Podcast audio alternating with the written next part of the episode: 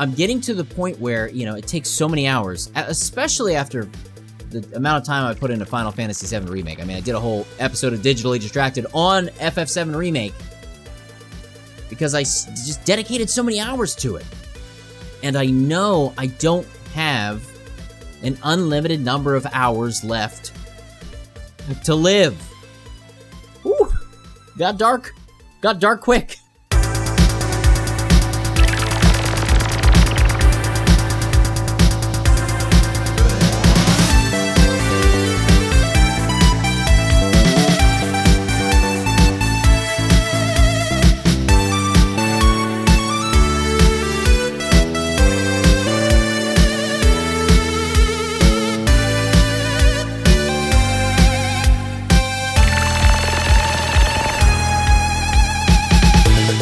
Welcome back to Digitally Distracted. I am Game Dave, and whoo get your party hat on and blow a party horn. because this episode is sponsored. That's right, sponsored by Contra Returns. You remember Batman, okay? And then Batman came back, and it was Batman Returns. Same thing, but Contra. You know, Contra's been around a long time. 1987, it came out on the Nintendo Entertainment System. Guess what else happened in 1987? Game Dave was born. You used to think that was the most important thing that happened in 1987. No, Contra, slightly more important than that. And now we've got Contra Returns on mobile devices. It's a game, surprise, taking the classic experience, the intense action, of the 1987 Contra and returning it with the classic side scrolling gameplay, two person teams, alien bosses, the settings you're used to, and the original soundtrack from the series. Right? Now, this is not just a reskin of the original Contra, it also has 200 plus levels of intense action. That's more than the original, by far and you can go single player run and gun or multiplayer in head to head real time action 1v1 or 3v3 multiplayer action. And you can choose from more than 10 different heroes, not just Bill and Lance, William and Lancelot. You can also upgrade your heroes and enhance them with unlockable skills and pair them up with a massive arsenal of weapons. It's Contra. Even Roy from Games in a Minute approves of Contra. Hmm. Oh, now look at that right there. A Nintendo tape. You mean to tell me that they fit the whole game inside of that thing? Wow. Now that is some digital good good. See? And it's available on iOS and Android devices today. What? Today? Game Dave late to the game Dave, Contra Returns has already been released. So why don't you go download it today using the link in the description. Check it out because it is risk free. You know why? Because it's free. I mean, it's definitely worth the price of nothing. So download Contra Returns, check it out, enjoy that classic action with a nice upgrade. Highly recommend. Thank you, Contra Returns, for sponsoring this episode of Digitally distracted. And this episode is coming from you. Sometimes I can think of topics off the top of my head. I have tons of them. However, I also sometimes like to get my topics and questions from you. What do you want to hear me talk about? What do you want to know the answers to? The discussions from what said who, huh, topics. So here we are. I reached out on Discord and Twitter to see. You know, if you're not on the Discord, get on the Game Dave server on Discord. Just do it now. I'll wait. We've got an awesome community over there on the Game Dave Discord, so I highly recommend you get on over there. I'm just going to go through these questions. I'm going to try to answer every single one. So I might have to go quick. Deal with it. Good lord. First up, Order 42 Show said, I noticed the other day that it has been many months since you signed in to the PlayStation Network. Frankly, sir, I expect you to stay out of my personal affairs. Anything in particular that you're looking forward to that will bring you back? I mean, I, have got to play Final Fantasy 16 whenever that happens. I've just been playing a lot of PlayStation 4 games. I've not been doing a lot of online stuff. I have never been an online gamer necessarily. Don't do a lot of online stuff. Usually, I don't even connect to the internet. I keep things offline. I keep my PSN profile offline, and I just play my games. Solo. What do you expect? I love the RPGs. I'm waiting for that next RPG that's going to get me. I think Final Fantasy VII Remake Part 2 on the PS5, that'll be it. The game that I'm waiting to dive into is Intergrade and the Yuffie DLC. I have not played Final Fantasy VII Remake on the PS5 yet because played about uh, 150 hours of the original Final the original Final Fantasy remake of the original Final Fantasy VII.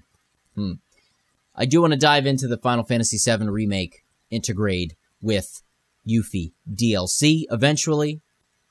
It's on my list. All right, Order 42, so why don't you relax? Shadow815X. Shadow815X on the Discord said, What's your favorite Nintendo IP and why? This can be a tough question to answer because there might be a specific game from a Nintendo IP that's one of my favorites, but that doesn't mean I necessarily love everything within the intellectual property that encompasses said game that I am a favorite fan of. So it's tough because Super Mario World, I think I've said this before, Super Mario World is likely my favorite Mario game of all time. I also enjoy Mario Kart. Now, are those Mario games? Super Mario World is. Is Mario Kart just a Mario game? No. I would say that's its own IP. But Mario Kart is not necessarily my favorite. This is tough. Super Mario World, man, my favorite Nintendo IP specifically. It's weird to just say Mario. You, have made me, I can pick specific games within the Nintendo IP, but to say just this IP, this intellectual property is my favorite? If I say Mario, that includes a lot of games that I'm not like in love with. I love the original run of Mario platformers, but I never really uh Super Mario 64. Meh. What? He's not in love with Super Mario 64. I mean, come on. Super Nintendo boy. Of course not. NES boy. PlayStation after that. 64 left behind. You've really messed me up here, Shadow815X, because Mario seems so generic, but it just makes sense. If it encompasses everything Mario, I gotta say, hours wise, likely it's gonna be Mario because of those classics Super Mario, Super Mario Brothers 2, 3, All Stars, World, especially Mario Kart if you're gonna if you're gonna include it, Mario Party if you're gonna include it. Smash Brothers, does that have its own category? Is that separate? Is that its own IP? I guess so. I wouldn't call that a Mario game. Love Super Smash Brothers. And then, of course, The Deep Dark Secret of Animal Crossing. It's got to be one of those. You'd think, is it Zelda? Hmm, yeah. Yeah. Pikmin? Eh, I like Pikmin. I like Pikmin, but nah. When it comes to Nintendo, I like the Smash. I like the Mario of the world variety. I like Animal Crossing. That didn't answer your question, but hey, at least I said things related to what your question was, Shadow. AJ said, What would your response be if someone told you, I don't like movies, they are too long? Well, my response to that would be, Do you like games? Do you like video games? Because video games are a lot longer than movies. I would try to understand do you like short experiences like television? Or do you just not like non interactive media content? It could be the case. I know people who don't particularly watch a lot of movies. Uh, maybe they don't like uh, to sit still. Maybe they like to be on the go. Always got to be doing something. Throwing a pigskin around or golfing a ball into a hole in the real world and not with Mario or uh, Hot Shots. I would just want to know more. I would be curious. I'm a curious person. I like to question things, statements like that. I don't like movies. They're too long. How how long? How long is too long for a movie? When you realize it's not over? I love when I'm watching a movie and I'm so into it that I get nervous because it feels like it's moving towards the end of the film. I'm like, oh my gosh, is this going to be the end of the movie? And then it doesn't end up being the end of the movie. And I'm like, yeah, there's more movie. This can't be the end. Yay. Who doesn't love that feeling, especially in the movie theater? That first view. Oh, is this it? Oh, it's over. Oh, no, I want more. I want more. Oh, more. But don't give me too much. Don't give me too much. You got to end with just enough, just enough flavor, enough taste, so that at the end I'm like, hmm, I could, man, I could have gone back for more. Movies. Thanks, AJ, for your question. Burner asked, Where is the P stored?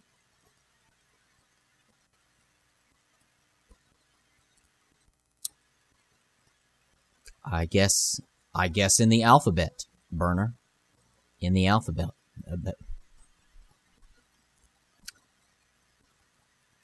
Filbert. Filbert on the Discord. Filbert asked, well, my previous question from the last Q&A, I know you said you wanted to think more about, but it was what are games that have changed you, your opinion, or introduced you to a new hobby? Thinking about it more, Jackie Chan.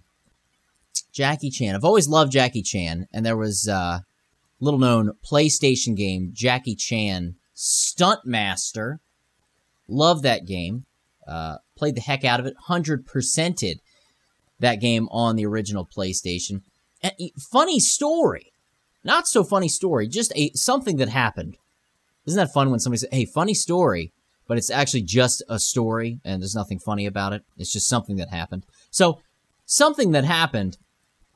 I was just out of curiosity checking the Electronic Bay, eBay, and I was I was looking at some things because game prices are just mind blowingly outrageous right now, annoyingly outrageous, frustratingly rising for games that I don't. It's not fair. Why why are these games getting so expensive? I don't care about the value of my games on my shelves. That's not why I have them. I don't have them because look, this one's worth $80. This one's worth $30.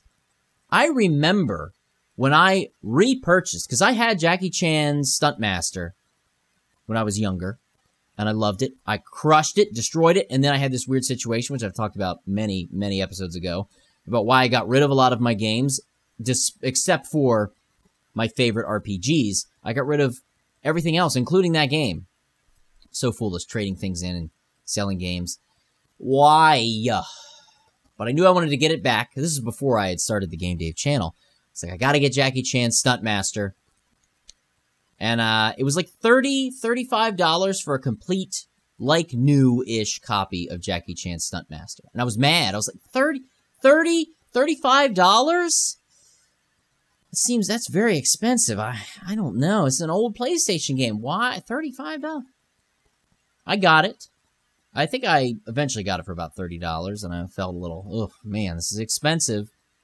I went. I had the same story with Mega Man Legends and Mega Man Legends Two, getting those back in my collection. But again, this was a while ago. And I just looked it up. I was like, I wonder what Jackie Chan Stuntmaster goes for now. And there was a listing for for two or three of them, and they were hundred and thirty dollars. Huh? Huh? What is happening? Stop! Stop it! Stop. Stop it. That's from the Twitch channel. If you don't know, I stream every Thursday night at 9 p.m. Eastern, twitch.tv slash GameDave. I hope to see you there. If you've now listened or watched this episode of Digitally Distracted and you've heard that with your ears, now you're like, oh gosh, I better be there Thursday night at 9 p.m. Eastern for Game Dave Live, twitch.tv slash Game Dave. It's a nice little, has my own little sponsorship. But anyway, Jackie Chan's Stuntmaster got me to want to see more of Jackie Chan's films, the ones that were a little more obscure. That led me down that path because I always loved the 90s era Jackie Chan, Rumble in the Bronx, uh, Operation Condor, so forth and so so on. so forth and so on. So I went back to the, the earlier era and slightly disappointing, but it was after Jackie Chan Stuntmaster that I, I think I first saw the original Drunken Master, but not the Legend of Drunken Master, which I think is actually Drunken Master 2, which I did really enjoy. Drunken Master is good as well, but there's things about the style of the way that those early, early Jackie Chan films were made. I'm just nostalgic for that 90s, that Who Am I era, you know, of Jackie Chan. I mean, so that's not very deep. it didn't introduce me to a new hobby, but it, it got me to uh, seek out more Jackie in my life. Of course, I love Jackie Chan. Uh, oh, here's some examples from Filbert about how to answer that question. I appreciate it. uh, playing Red Dead Redemption getting you into westerns, or playing Neverwinter Nights or Baldur's Gate, you decided to try D and D. So I've said it before. Baldur's Gate was introduced to me by my Scoutmaster, and I fell in love with it. And I had not really played much Dungeons and Dragons, which also he introduced me into. He's like, "Hey, you know, Dungeons and Dragons." is what this game is based around. We should play it. And then we got that big group together, which was awesome. My first introduction to Dungeons and Dragons. But Baldur's Gate, just to piggyback on your own example, got me into more isometric, uh, real time ish, but not really because you can pause it, uh, RPGs based on that sort of engine. So Baldur's Gate, that was my first experience. Then I seeked, I seeked it I sucked it out. that doesn't sound right at all. Whoopsie. Not going to edit that out. It's staying in. It's staying in. Icewind Dale and Baldur's Gate led me to actually play Neverwinter Nights. So there you go. Uh, my Scoutmaster did not have Neverwinter Nights. It was Baldur's Gate only. I mean, that was the only one out. It was in the original box with all of the discs. It had not been re-released yet uh, Baldur's Gate 2, I, I, as I said, Icewind Dale. More recently, Planescape Torment, you know, the Infinity Engine games, that sort of PC style. Baldur's Gate is the only reason I got slightly interested in PC gaming at all. There you go. Thank you, Baldur's Gate. I appreciate it. And video games, uh, did not affect my interest in martial arts. Obviously, I've talked about that as well. I love martial arts a lot. Uh, I've taken a few styles of martial arts in my in my heyday before the the gut sort of sort of started growing on my lower body. I should get back into martial arts. Can I do a martial arts stream where I just practice uh, martial arts forms uh, on videotape? That's right. I have a VHS collection of martial arts tapes uh, the full string of, of katas from uh, a form of karate that I took as a young lad. That would be interesting. I'm sure there's some copyright situation where I can't actually stream that, but wouldn't that be neat? Sound off. Let me know if that, that would be interesting. A martial arts stream. I'll wear my I'll wear my uh, my old uniform that definitely doesn't fit anymore. Moving on. Reshko, Reshko on the Discord asked, who slash what is the best last boss of all time?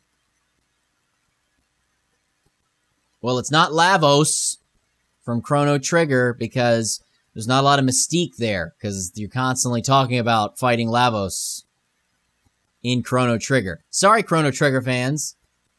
Not that Chrono Cross's final boss is much better. Chrono Cross, the final boss in Chrono Cross, that sounds like a the start of a rhyme. Is always threw me. The first time I saw the final boss of Chrono Cross, I was like, "What? What?" Because you kind of decide when you're ready to take on the final boss in that game. It's like, "What is this thing?" Don't like it. So I, I wouldn't say it's the best, but it was the most surprising, or the most, maybe not surprising, but off-putting Chrono Cross had the most off-putting boss, final boss of all time. the best last boss of all time. Hmm.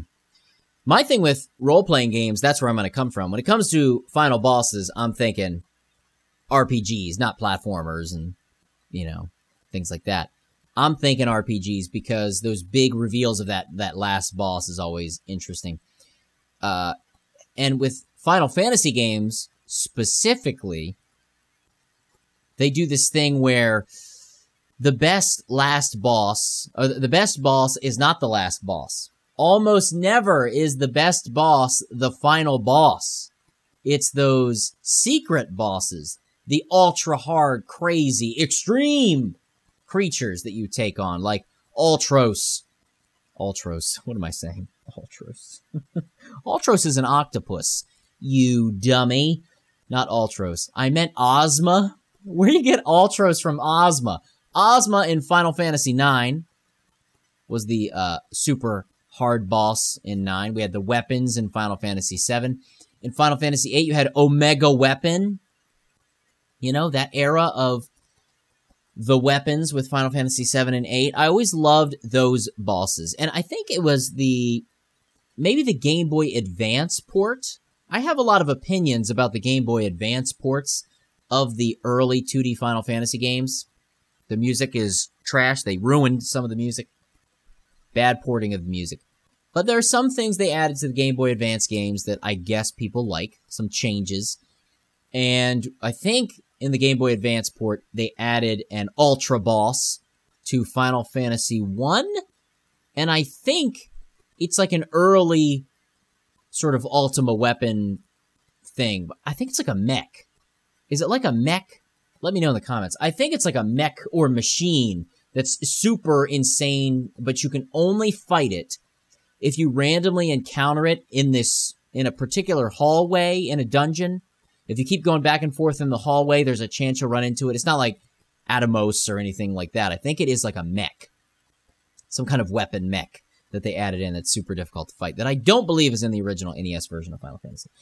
I could be wrong, but I know the story's right. It just might not be Final Fantasy and it might not be the Game Boy Advance port. But there's a port where that is the case. Knowledge. Knowledge. So it's hard to say the best last boss because I always think the best boss is the one you didn't have to fight. But I'll go back to Final Fantasy VIII and I'll say that Final Fantasy VIII's final boss fight felt maybe the most memorable because you go through so many forms of Ultimecia. It's this is crazy.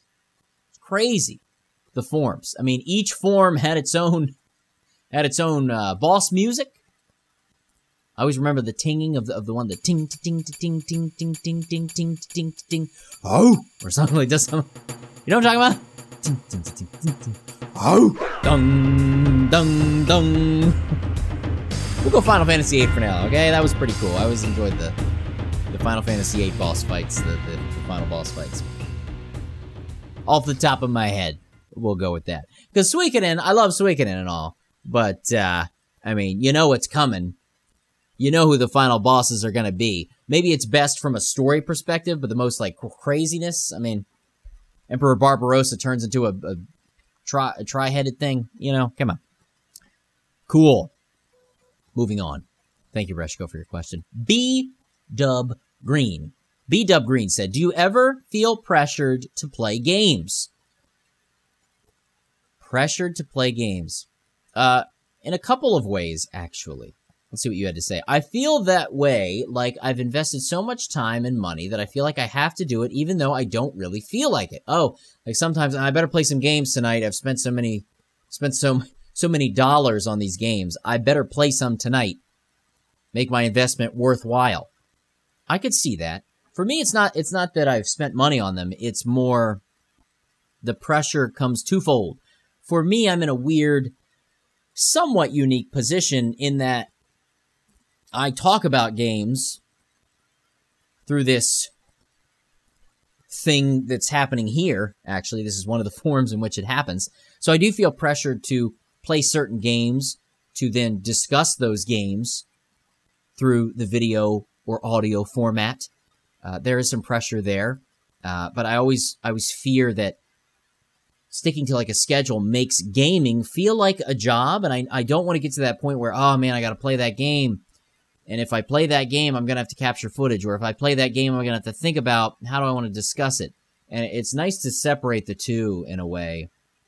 Like, this is a game I'm to do a video on. This is a game that I'm just to play for me, world off, nothing else. This is just for me to experience. And if it comes up in conversation online, great. I'll have things to say about it. Um, but I do feel pressure to play games so that I am in the know. Does that make sense? Because I have friends that are gamers, and a lot of those friends are online outside of just Game Dave content. And sometimes they want to talk about games, and I'm like, yeah, I, yep, didn't see it. There was the PlayStation, it was like a little PlayStation show just recently where they showed some trailers and teasers and things like that. I got Spider, the new Spider-Man, Spider-Man 2 for PlayStation, and they teased a Wolverine game that's coming and some other things. There was a it was Forspoken. Is that what it's called? Forspoken. Got a message from good friend, and it said, uh, "Hey, well, what about you? What'd you think of it? What did you think of it?" And I know you're watching right now, so I'm very curious to see if you message me after watching this episode, because you're gonna know I'm talking about you. Uh, sent a message like, "Oh, what'd you think about the the stuff shown off for PlayStation?" I'm like, I don't know, nothing particularly. I mean, sometimes I feel the pressure to be like, "Oh man, maybe I should." look more into it, or, or maybe I should play more of these games, or I'm getting to the point where, you know, it takes so many hours, especially after the amount of time I put into Final Fantasy VII Remake. I mean, I did a whole episode of Digitally Distracted on FF7 Remake because I just dedicated so many hours to it. And I know I don't have an unlimited number of hours left to live. Ooh, got dark got dark quick. So it's very hard for me to get excited about a lot. I mean, I can get excited about a lot of things, but to get excited to put tons of hours into a lot of games, it's difficult. So I get hyper focused on certain things in gaming now, especially with new releases, because most new games are not the games of yore. They're not Super Nintendo experiences that you could do in an hour or two, or NES experiences that you could do in 20 to 30 minutes. This ain't Super Mario Bros. You know, there's a lot more to it. Now, RPGs have always been that way. You know, your 40 hour RPGs on the on the maybe lower end since the PlayStation era. But uh, I'm not not in high school anymore, where I can plan my weekends around playing an RPG all weekend. I used to do that. I would set my alarm. I did. I am not a morning person but I was kind of a morning person when I was working on a new RPG. I would set an alarm for super early in the morning on Saturday after, you know, when I was in high school. I would get up super early and I would just play an RPG all day. I'm like, how far am I going to get? How far, how many hours can I get into the game? How much grinding can I do in this game before I go to bed? And I would just all day. And I would do the same thing the next day, Sunday, then back to school. Maybe I'd play some when I got home from school. You know, if I hung out with my friends or my or my best friend, uh, and he came over, I would I would work on my RPG. He'd watch. We'd hang out. Maybe he'd play on his, his DS. I think I think the DS had been out yet. He, might have been on his Game Boy Advance still. Yeah, I think I think he might have been moving to the DS or or the PSP. I think we got PSPs in high school. Pretty sure. I think so. I'm trying to rem- I remember we all three. Uh, me, my friend Steven, and Freeman. Me, Steven, and Freeman. We all three got the PlayStation Portable. We were super pumped, like, oh, this is sick! PlayStation Portable! And we got that, that Four Heroes game or something. It's like a hack and slash game. We, we played it all night. I, I traded my PSP in before they did. Uh, much later, I got one again. They kept playing. They kept playing the PSP, and I actually have uh, I actually have Steven's original. Uh, I have his PlayStation Portable, his second PlayStation Portable. I still have it. I don't have his original because I think he traded his his original in for the the next model, and I still have it. I still have his still have his PlayStation Portable over there. It's kind of Anyway, what was the question? Being pressured to play games? Sometimes. B Dub Green, thank you. Tyler Tylerson, what is your favorite video game movie performance? regardless of the overall quality of the movie. All right, so video game movies that I've got some, uh, you know, knowledge of. My favorite video game movies, likely the Mortal Kombat films. I know they've uh, not aged great, I guess people would say when it comes to those movies. They're cheesy. Uh, I still like the first one a lot. Annihilation was was fine, but the the original Mortal Kombat films performance from Johnny Cage pretty good. Felt very Johnny Cage to me. I just I liked Johnny Cage. I don't know what it is. Really like Johnny Cage. And then he didn't come back for the second movie. The actor. And then they killed him off right at the beginning of Mortal Kombat Annihilation. Shoo. You know, I I I know it's bad, but I also like the Raiden performance in the first Mortal Kombat. It's just he's likable. He's so likable in the first movie, even though he's totally not what Raiden, what I assumed Raiden would be based on playing the games of Mortal Kombat. Oh, Highlander. His little jokes. He's, he's like, sorry. Like, I always think of that in my head. I don't know. I'll throw that out there. Uh, Mario Brothers. I saw Super Mario Brothers when it came out. Uh, I I thought Bob Hoskins was fine as Mario. John Leguizamo was a little little irritating in that film. We'll go we'll go Johnny Cage in the original Mortal Kombat. This is pretty good, good performance.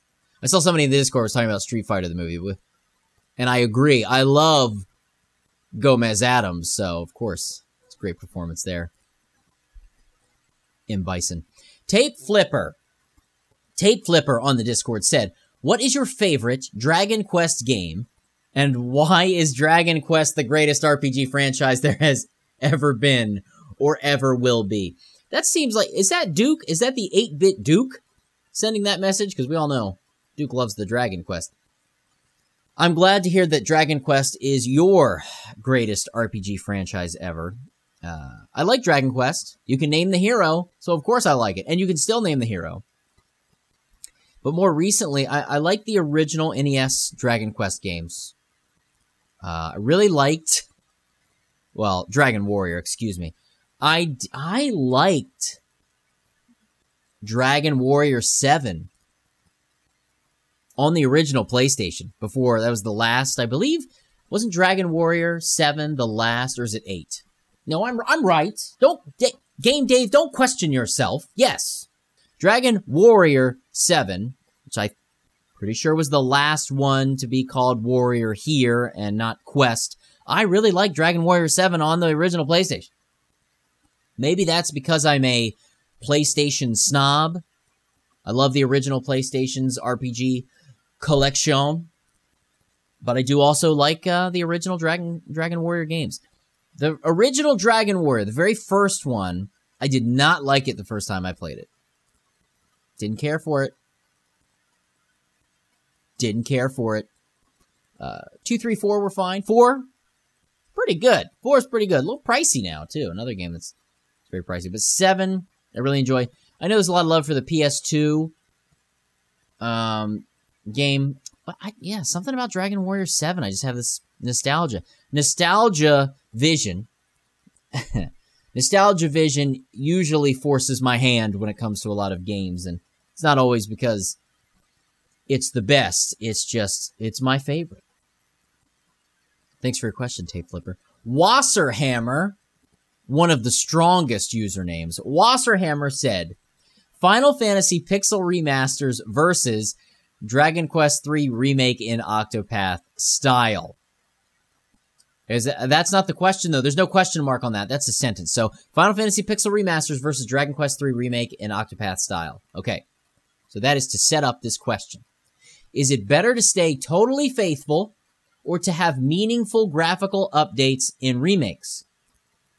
Personally, I'm happy with the pixel remasters, but I would be ecstatic if Final Fantasy IV and Final Fantasy VI were done in Octopath style.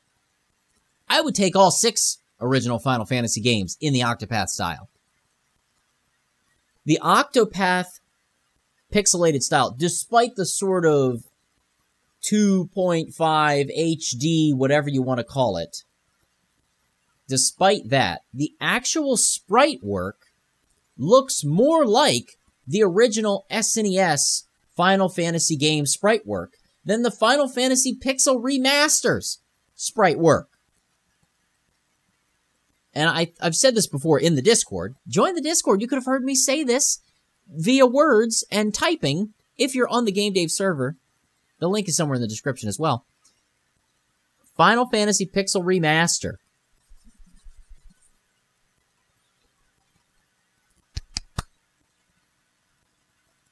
If you're going to remaster something and you're not going to keep the sprites the same and you're going to modify them to where they look significantly different, and I think I am not wrong in saying the sprites look significantly different in style and feel. If you can't be faithful to the original sprite with your slight redoing of them, then go all the way. Just go all the way. Take the Final Fantasy pixels behind the bleachers and go all the way. Hard PG. That's what you gotta do. It's decided. But really, what I'm trying to say is stay faithful. It is better to stay as faithful as you can to the style and feel of the original graphics. And if you look at Final Fantasy VI sprites, the Final Fantasy VI sprites have an overall dark, shadowed feel to the graphical pixelations. The way that they are designed has this dark feeling. And the argument that talks about like CRT, oh well, they're you know when you look at them on a CRT, they were made in a certain way, and this, they weren't made meant to be seen in this range. Shush, shush. Don't agree. I don't agree. they didn't have to change any graphics for the SNES Classic. So, when it comes to remasters, if it's not a remake, if it's not a remake, stay faithful to the style because these new sprites, going back to Final Fantasy VI, makes me sick what they did to Final Fantasy VI. The Final Fantasy VI sprites have this lighter, less shadow, edge detailed look to them. Everything's too clean. It almost feels too bright. And there's it's Final Fantasy VI is not a bright game. That is a dark, grungy, uh, charcoal covered game. Almost steampunky. Everything in that game is, is has got this feel.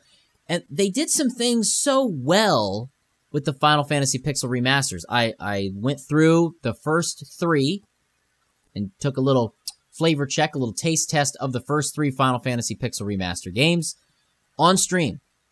Looked the good, the bad. I compared them a lot to Final Fantasy Origins, which did a better job, as well as Final Fantasy Anthology and Chronicles,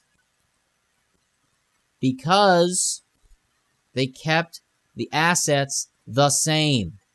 Now, Final Fantasy Origins, they updated the graphics to the SNES style, but they felt like they lived in that SNES style. They matched Final Fantasy 1 and 2 from the Origins port on, on uh, PlayStation, felt like they lined up. Like you could play those two and then follow them with, obviously, they skipped three, four, five, and six from Super Nintendo, and it, it flowed. The graphic style made sense all the way through. So if you're going to redo it, just, I've said this before on the Discord, do what the PSP did. The PSP versions went all out and made this awesome change. Awesome art for the, for the character sprites and the bosses look amazing. They fill the screen. They're huge. It's fantastic. So if you're not going to go full Octopath, do what they did on the PlayStation Portable with the Final Fantasy original games and their, their sort of remakes, remasters. But if you're gonna do a, a, a, a sort of a port thing, just be faithful. Make it fit widescreen. You show a little bit more, maybe clean some things up, but don't fix what ain't broken. So there you go. And I'm with you, Wasserhammer. If you want to do Final Fantasy original games in the Octopath style, do it. I'd much prefer that. Avery VC92. What media series have you seen referenced or called out as an influence in games that has never got its own good game of its own? This comes to mind after the recent passing of the creator of the Berserk manga. It certainly had a huge influence on the Souls games and even reference outfits in Dragon's Dogma. But it's rarely had any games of its own, let alone any that were more than merely okay. Well, here's the thing. I'm not really sure how to answer that question without a nice deep dive because I'm not anything particular coming to mind about some form of media that did influence gaming. However, I am going to piggyback on your question and answer a question you didn't actually ask me. Because uh, when you say never got its own good game, Avery, I might save this question for a future topic. I feel like that could be a whole conversation. Maybe I could have it with someone. But I will say this about something that never got its own good game Beetlejuice. Because Ghostbusters had its fair share, you know, when it comes to my movie media, you know, my, my go to movies. Ghostbusters eventually got a game that was worthy of them. You know, we had new Ghostbusters uh, 2 as well as Ghostbusters, the video game, which also got a remaster. And uh, that was nice. Back to the Future had a rough path as well. Some pretty rough games. And then we got the Back to the Future game, which was sort of like a Back to the Future 4, technically. And that was fine. It wasn't amazing, but it was not received the way that the uh, more vintage Back to the Future games were. Beetlejuice, however, is something that never really got revisited. Much like Beetlejuice never got revisited in a sequel sort of situation. The only other media content outside of Beetlejuice, you've got the rumored Beetlejuice 2 stuff that keeps coming back and forth and back and forth. Oh, Tim Burton's working on it. Michael Keaton's been in talks with Winona Ryder's been in talks back and forth, but it just never materializes. We got the Beetlejuice musical. That's just a retelling of the original. And we got we got some games. Uh, we got the cartoon series, which is a reimagining as well. It took the ideas and characters of the movie and totally turned it turned it around. Where Beetlejuice is not evil, in the same way, and Beetlejuice is, is a good guy, kind of, sort of, friend of Lydia, not a, a an evil, gross pervert. Where Beetlejuice never got a game experience that worked, and I don't know if it's because Beetlejuice is not really the main character of Beetlejuice. The main characters are the Maitlands, and maybe a little bit Lydia. And Beetlejuice is the villain of Beetlejuice. and if you're going to play a Beetlejuice game, you should be playing as the Maitlands. And the NES Beetlejuice game sort of almost hinted that they were going that direction because one of the Beetlejuice power ups is, is Adam's uh, grotesque Birdman monster head that you can have to have an ability, special ability. Uh, but th- there was also a Beetlejuice game on the Game Boy, but that was based on the animated series. Would be fun to talk about that game in a video. Eh? So Beetlejuice, I would like to see a, a good Beetlejuice game. The only other game experience off the top of my head for Beetlejuice would be the Lego Dimensions level because there was a Beetlejuice pack, Lego pack for Lego Dimensions, so you could play a sort of Beetlejuice experience. Uh, I don't really count that as a, Beetlejuice game, but I wonder how you could do it. I would love to see a Beetlejuice game where you are the Maitlands and Beetlejuice is this creature, this this villain that is interacting with you in a, in a, different from afar that you're you're trying to take out Beetlejuice, and it kind of goes through the movie in a way. It would be nice to have it follow the movie storyline instead of just being, "Hey, here's Beetlejuice, here's another thing." So there's two ways to do it. You could do it where you're the Maitlands and you're sort of going through the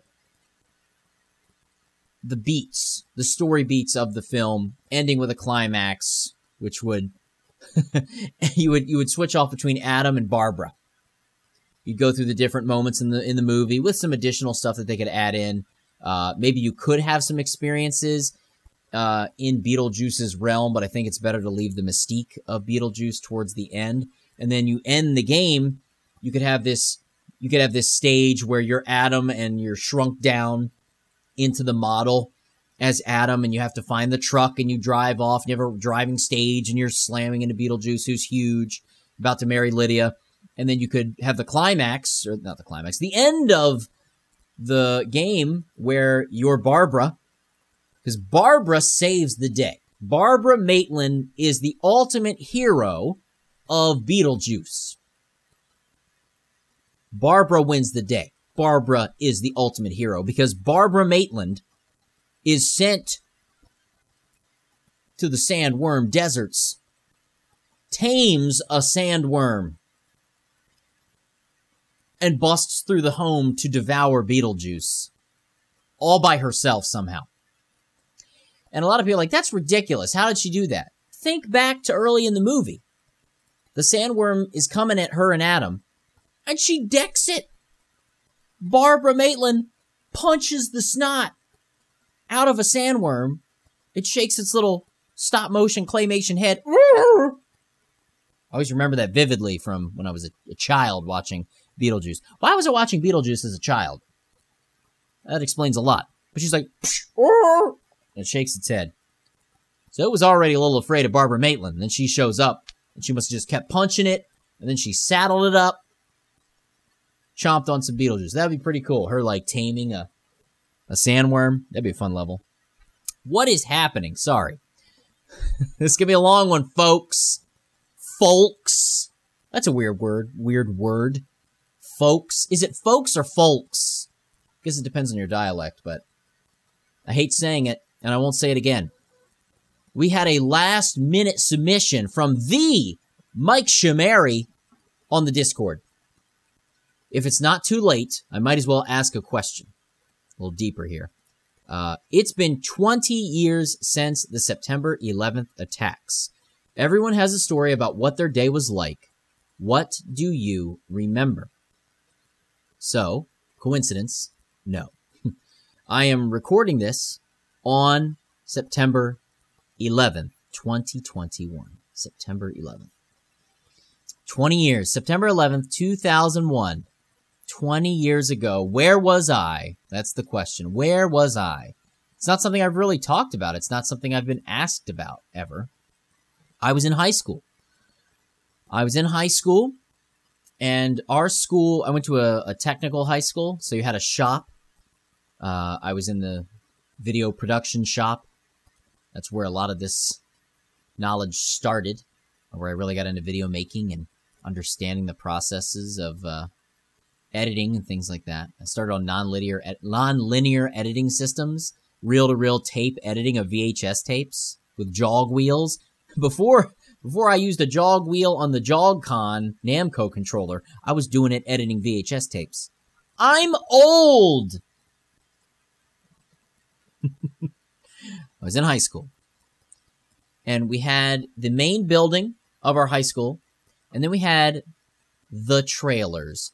They were trailers, yet they were referred to as the cabins. There were just additional classrooms in these trailers that they called the cabins. Oh, it's in, uh, oh, this class I have in the cabins. It's like, oh, great, I have a cabin class. And I was in one of the cabins, and it was a life skills class life skills class. This is a great class. I hope high school still has class like this. It was that classic, old school, traditional high school class where it taught you those things that you didn't learn in algebra or English class or social studies. How to write a check. I mean, I did that in elementary school. I remember learning about check writing in fourth grade, but going over writing checks, dealing with bank stuff, what it would be like to buy a car, what you need to know about a budget. We talked about budgeting. I remember our our assignment one time was to bring in a newspaper clipping um, of a vehicle that you would want. Newspaper. Find find a vehicle that you would want, and one of the options was to bring in a news clipping. Some people were like, "Oh, I would get a brand new car," and they would bring in their new car or whatever. I thought I was smart. Going off on a tangent, I apologize, but I hope you enjoy this. I was like, I'll, I always wanted a Jeep. I always wanted a Jeep, like an old school Jeep, not a new, modern, fancy Jeep. Old school Jeep. And I was like, I'll just find a pre owned Jeep in the one ads, in the classifieds, in the paper. So I found one and it was like 400 bucks. so it probably barely ran. $400. It was army green. It said runs well. Likely had 100,000 miles on it. I don't know what year it was. I brought that in. I was like, yeah. I was like, yeah, I thought it was cool. This Jeep. And he's like, okay, well, it probably eats oil. It's probably going to need certain kind of wheels. It's a Jeep. Uh, it's got no gas mileage. They're going to be spending this much on gas, whatever. And just, I saw money disappear. I was like, oh my gosh, practicality. No wonder I've been driving a Nissan Sentra for 10 years. Thanks a lot, life skills class. So it's things like that. Um, things you really should know. But the budgeting stuff, that was huge. It was good. I should have paid attention even more. But here's what happened it's that classic story you might have heard from others. They didn't wheel in a TV. It wasn't one of those situations, but uh, we had cable lines ran through the entire school, just direct cable for you know your main stations, you know CBS, whatever, uh, Channel Three, Channel Four, and we were gonna watch a VHS tape about something life skills related for the next activities that we were going to be doing. And our teacher turned on the television. It was on the news whatever channel 3 whatever the vcr was hooked to. And it was new york and it was the second tower. They were showing footage of the first tower and it was flaming. I wasn't really looking at the tv yet and our teacher was like oh my gosh what's going on? We looked up and we saw it and was like oh there was it seems to be there may have been um, there was an accident at the uh, first tower the twin towers in new york and as we were looking at it for a second, we saw the second plane hit that second tower live. And it was like, what is going on? And our teacher was just like, oh my goodness. Well, better put this VHS tape in. We got to watch this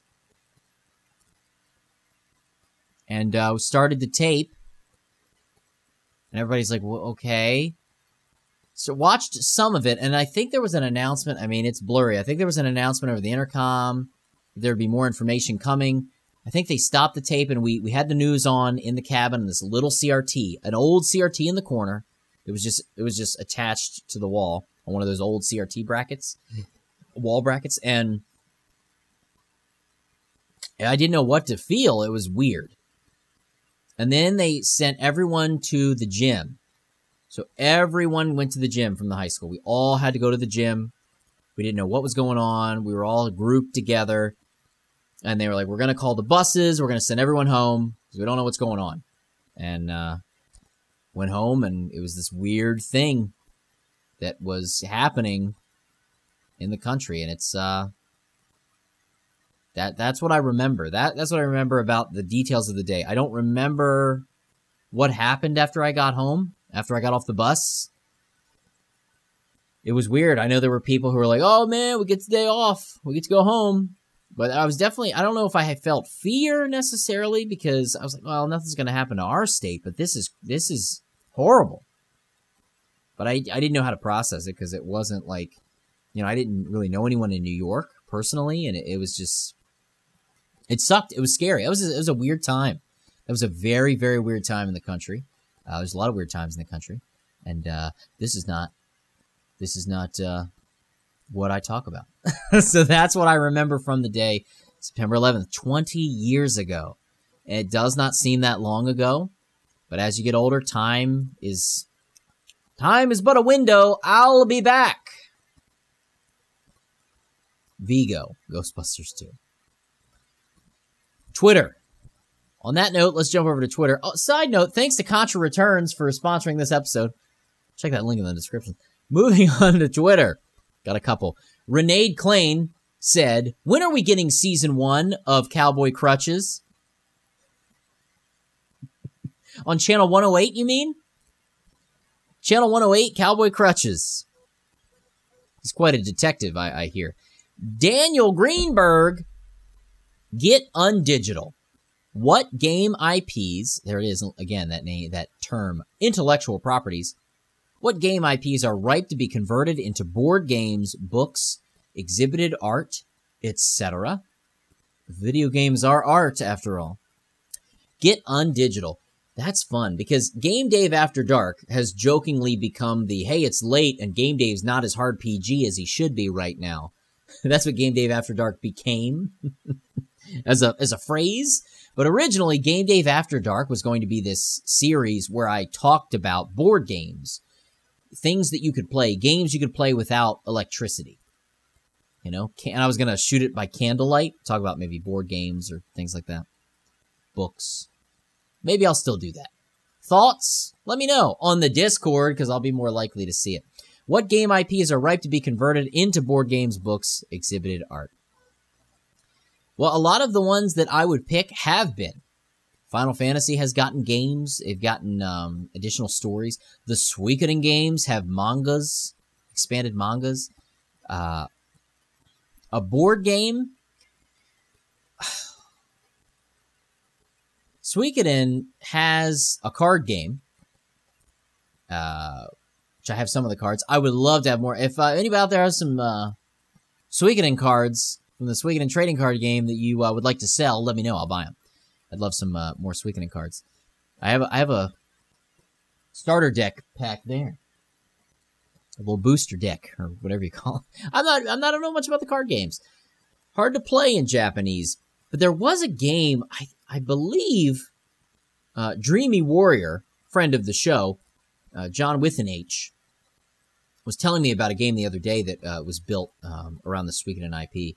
Um, it sort of worked like a board game, but uh, Final Fantasy does Final Fantasy have a board game? There have been some Final Fantasy games. There is uh, there are some Chocobo games. I think there's also like a Golden Saucer board game gold saucer board game uh, from the Square Enix store that's very expensive that uses the cool little.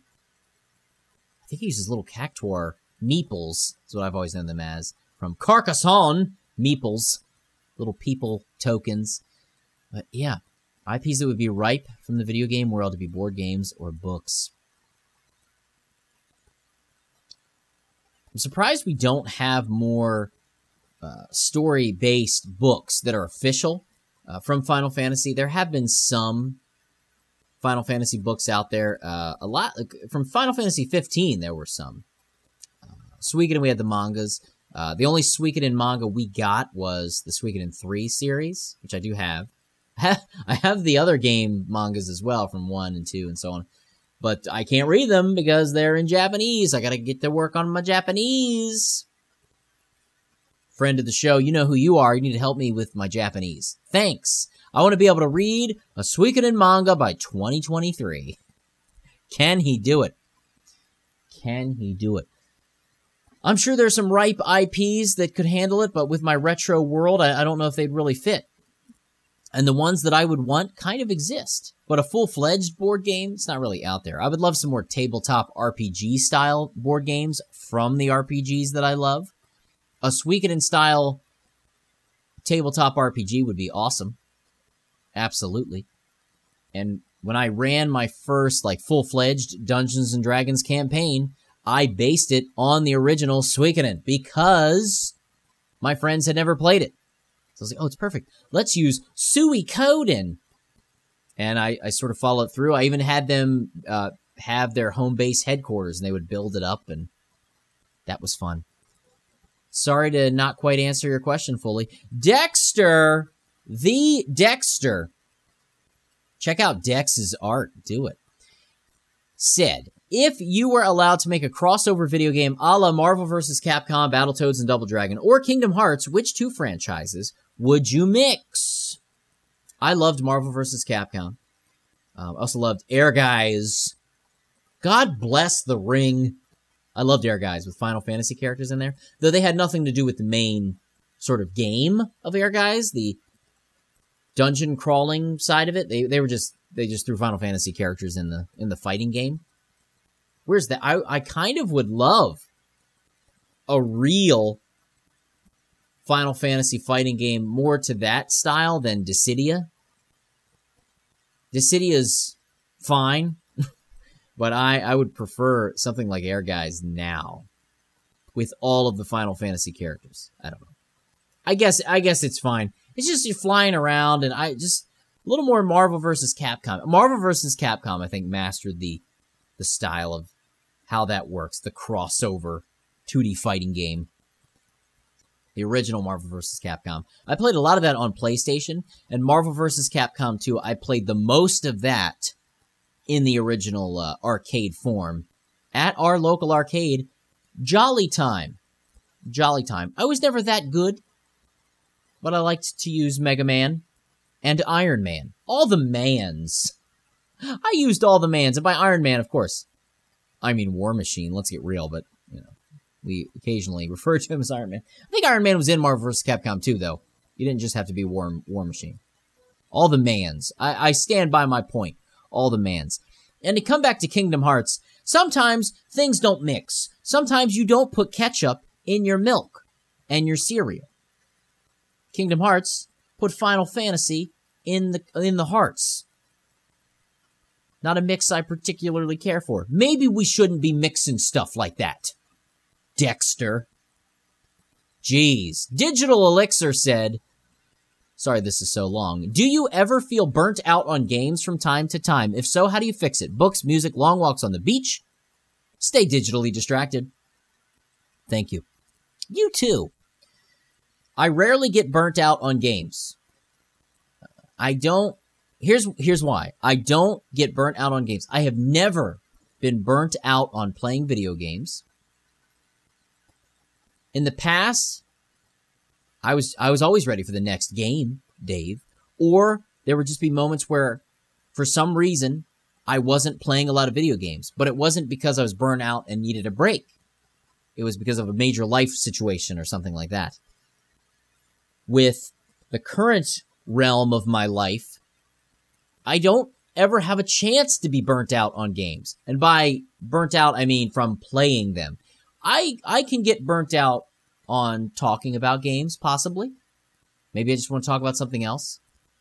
And it would be, for me, movies. I love music. But I, I'm not like a music aficionado that discusses artists. Oh, well, this album, they really brought a sort of flavor that you didn't see in their previous work. Or the, the percussive changes made to this Phil Collins album. Movies. It would be movies. I like movies. I mean, I'll go on a long walk on the beach with you, but I'll have I'll, I'll be covered in sunscreen. And by sunscreen, I mean sun block, because I gotta block that sun. It will destroy my skin. Very sensitive to the sun. So movies. I like to watch movies. I like to take a break and be non-interactive with something. Games are so interactive and you get so into them and drawn in. I like to sit back and let the just let the story play out without my involvement. So for me it's movies. If I if I were to get burnt out on games, which I haven't really yet because there's no time. I would love to play more games. There's no time. As our good friend Eric from Let's Get would say, there's no time. Eric, if you watched this episode and made it to where I said there's no time. There's no time. Send me a send me a message so I know you saw it. See how see how good of a friend you are, Eric from Let's Get. Miss you, Eric from Let's Get. Need to make some more content, boy. Thierra. Thierry. Excuse me. Excuse excuse me. This is not this is from Thierry. Vieira. I know I said it right because it just sounded good. What's the most relaxing game after a stressful day at work? The most relaxing game after a stressful day at work is any game that is an RPG with grinding, a JRPG with grinding. A lot of people hate grinding. Oh, I got to grind for levels. I just want to progress the story. I want to do the next thing. I love sitting back and just battling, mm, just building up those numbers, numbers, numbers, numbers, experience, experience, experience. It doesn't get monotonous to me. I could do it. I can lose time grinding in an RPG. I can. And it is it's sort of it's sort of a stress reliever in a way after a stressful day at work or whatever. It's calming. More recently and more specifically, shout out to my my friends on the Discord, the Game Dave Discord. We've been playing on our Final Fantasy XI server. Shout out to Ganiman. And if you want to play Final Fantasy XI with us, you can if you join the Game Dave Discord server. Do you know that? Do it! Find the link already. Final Fantasy XI grinding. I get lost. I could just grind. They're like, Game Dave, are you going to do anything? Are you going to progress any? Are you just leveling? All you do is level. You're to actually get some quests and missions done? I could just level for a whole session. Just just run around and fight creatures and just walk, walk for miles and miles and miles, unmounted. Final Fantasy XI. It's a nice. It actually is very calming. It is a stress relief to just grind in Final Fantasy XI. And one other thing is digging in Minecraft. Digging in Minecraft, mining in Minecraft, and just collecting resources and blocks is so calming. I, am not particularly in particularly into watching people do it. I know there are some people who just watch people just dig and build, but for me, it's yes, like there's something about it that's very like mm, rhythmic and calming. Put some music on and just go. Ooh, I missed that too. Got it. Eh, hey, there's a Minecraft Game Dave server as well. A Game Dave Minecraft server on the Game Dave Discord server. So, if you like Minecraft, you want to come hang out there, you can do that too. Next up, David.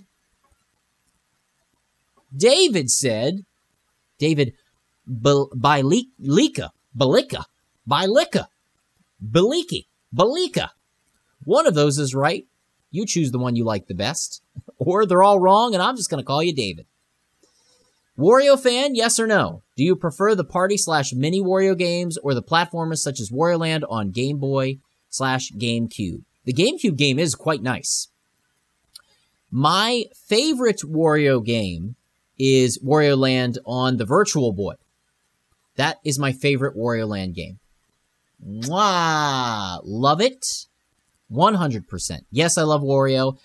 I used to main, sounds so lame to say, my main character, my main in Super Smash Bros. Wii for the Wii. It was uh, it was Wario. Oh, just farting on everybody, so gross. Uh, I'm very excited to try out the new WarioWare game on the Switch. Uh, I did not pre-order it. I ordered it from Amazon on the day it came out, so I'll be playing that a couple days from now when it gets here. Thank you for your question. Oh, we're almost to the end. Wow, we're getting close. This one's from Lord J Lo eight one seven. I hope I, I hope it's J Lo. I hope you are Lord J Lo. What's a PlayStation 1 era JRPG that would benefit the most from a remake? Not necessarily what you'd want remade the most, but what game, due to sound graphics or gameplay limitations, that would really shine if it got the right treatment? It'd be tough. I've said this before, and yes, I have to. I have to necessarily say the game I'd want remade the most, and it would have to be a combo pack of Suikoden one and Suikoden two. HD remakes of one and two. Though I would also struggle with the change because I'm so attached to the originals. To see them in any other form would be so hard for me to deal with. But you know what? A remake does not affect the original. And that's what I learned with Final Fantasy VII Remake. If you have issues with the story or whatever, it does not it does not erase or replace the original Final Fantasy VII in any way. Go enjoy it and love it. Don't care about the remake. Same with Suikoden 1 and 2. If we got that, an HD remake of those two games, they could do so much, but it would be a big undertaking because of all those characters. And do it right, flesh out the characters a little bit more, flesh out the headquarters system, fix the problems with the battle system in Suikoden 2, make it work a little bit better. I don't like to say anything negative about it.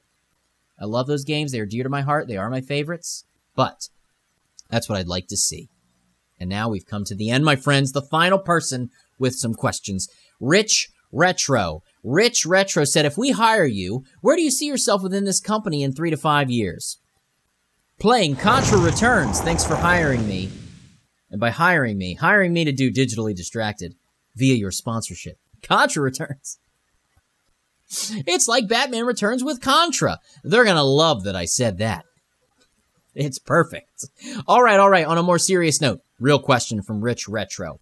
What's something in your non gaming world that distracts you? A physical distraction, if you will. Lately, it's going to surprise you. Basketball. I play basketball with a couple of my coworkers every day after work, and it has been it is so good. Uh, I'm trying to to get my health back up, and it is exhausting. Uh, we play hard. It's not just a fun little hey pick up. It is intense, and I'm not great at basketball, but I try really hard. Classic try hard. Game Dave, and that is it is such a nice thing to look forward to to just get out some physical aggression. It gets a little intense. Balls get thrown. Uh, we yell at each other, and then we still love each other at the end of the day basketball. I never thought it'd be basketball. Um, outside of that, martial arts, just doing some martial arts. And I really, really, really need to get back into that. But lately it's been basketball and um, surprising. Uh, I did make a three pointer. Did make a three pointer in the last game that we played. Um, but still lost the game overall. My team lost. Um, so there you go. Physical distraction. What a great way a physical distraction to finish out digitally distracted. Thanks again to Contra Returns for sponsoring this episode. Check out the link in the description. It will uh, it'll show that their sponsoring meant something. So do it. Thanks to uh, Konami and Contra Returns. And thank you so much for watching this episode of Digitally Distracted. Hey, you got a question? You got a topic you want to hear me talk about? Make sure you find me on Twitter. You can also see me live every Thursday night at 9 p.m. Eastern. Twitch.tv slash Game Dave. Get your notifications on. We hang out for many hours. You never know what's going to happen. The discussions are fun. It's like this, but you can respond to what I'm saying. I would love to see you there. Join the Discord if you'd like. Or just watch the videos if you want. YouTube.com slash Game Dave. This is also available as an audio podcast on your audio podcast platform of choice. Check it out subscribe to the feed. I'd love for you to do that. And, you know, rate it. I think ratings help the podcast. Is that true? The podcast form of Digitally Distracted? I'm sure. That's going to do it for today. But thank you so much for getting digitally distracted.